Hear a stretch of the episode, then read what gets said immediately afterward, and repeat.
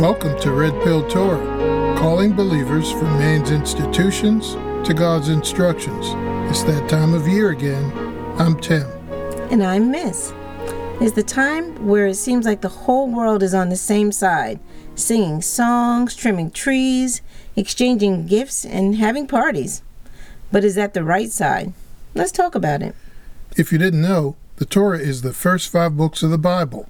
Understanding and believing the Torah gives context to the rest of the Bible. You can email us at redpilltorah at gmail dot com. Find us at our website, w w w dot red pill torah dot com.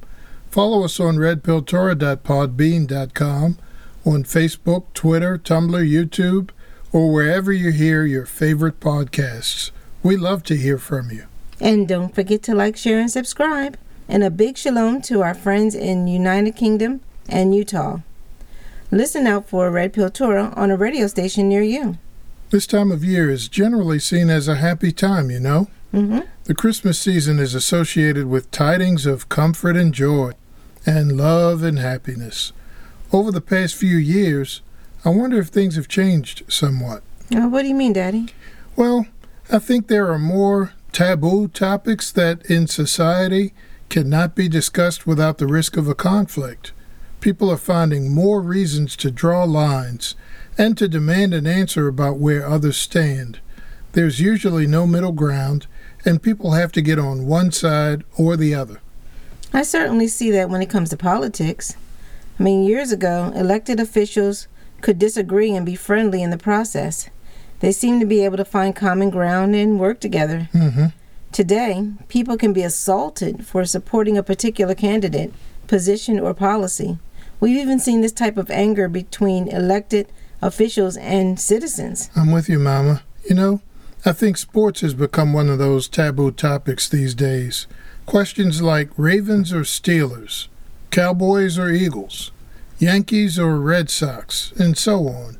In some American cities, it's not even safe to wear another team's jersey, especially on game day. Sports have become more than entertainment. Now, there are reasons to draw more lines and to dislike or disrespect other people. How about socioeconomic background? Oh, yeah. Where someone has gone to school is a reason to draw lines. In our area, that goes for high school and college, and even earlier. Going to the right private school can open doors in the marketplace. Conversely, a public school education can mean that doors are closed because a public school education is presumed to be lacking in some circles. Imagine that. Children can be sidetracked because of where they went to school, regardless of their performance. Hey, let's not forget the issue of the day, Mama. Vaccination status. Mm-hmm. Depending on one's answers to this question, it can cost one's employment, one's ability to travel, access to publicly available resources, and more.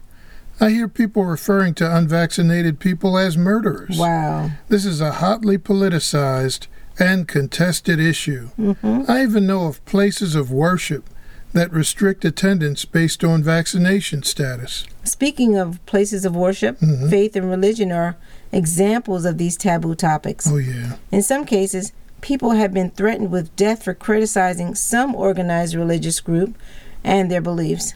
We even see a convergence of assumptions and lines being drawn. For example, some assume that if you believe in a certain way, then you have certain beliefs about politics as well, and about vaccination. I guess it's easier to put people on one side of a line or other if you can compound the assumptions. Yep. The problem is the assumptions are not always true, and they're not necessarily related. When I think about the Torah, I would say that we can see instances of lines being drawn there too. Think about the description of Noah. Bereshit, or Genesis, chapter six, verses five through nine says, Yehovah saw that the people on earth were very wicked, that all the imaginings of their heart were always of evil only.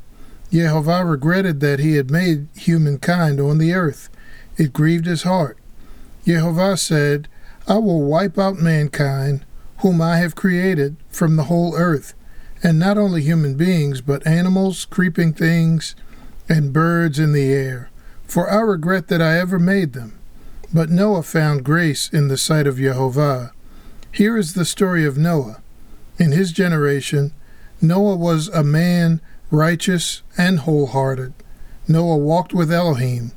Now clearly, Elohim drew lines between Noah, his family, and the rest of humanity. I can see that, Daddy. And I see the same type of pattern with our fathers, Abraham, Isaac, and Jacob. Me too. All of the patriarchs incorporated Elohim's instructions into their way of living. While they lived among the people in Canaan, Gerar, Egypt, and other lawless places, the patriarchs lived as sojourners or travelers, citizens of a different place with different ways. For the most part, they retained integrity to the Torah of Yehovah and did not engage in the ways of the people around them. These are examples of lines being drawn, and it looks like Elohim is the one drawing the lines. Amen to that, Mama. I agree that Elohim is drawing the lines in the stories we read in Torah. I think Moshe even gives somewhat of a reason why Elohim is drawing those lines. In Deuteronomy chapter four, verses five through nine, Moshe said, "Look, I have taught you laws and rulings, just as Yehovah my Elohim ordered me, so that you can behave accordingly in the land where you are going in order to take possession of it. Therefore, observe them and follow them, for then all peoples will see you as having wisdom and understanding." Mm-hmm. When they hear of all these laws, they will say, "This great nation is surely a wise and understanding people, for what great nation is there that has Elohim as close to them as Yehovah our Elohim is whenever we call on him? What great nation is there that has laws and rulings as just as this entire Torah which I'm setting before you today? Only be careful and watch yourselves diligently as long as you live, so that you won't forget what you saw with your own eyes, so that these things won't vanish from your hearts. Mm. Rather, make them known to your children and grandchildren." So the lines that Yehovah has drawn, his righteous standards and ways, are to be a light to all peoples, and these standards are to be taught to the next generations. Mm-hmm. At the time of this recording, we are on Torah reading called Shemot, which means names. In it, we are introduced to a new Pharaoh who did not know Joseph.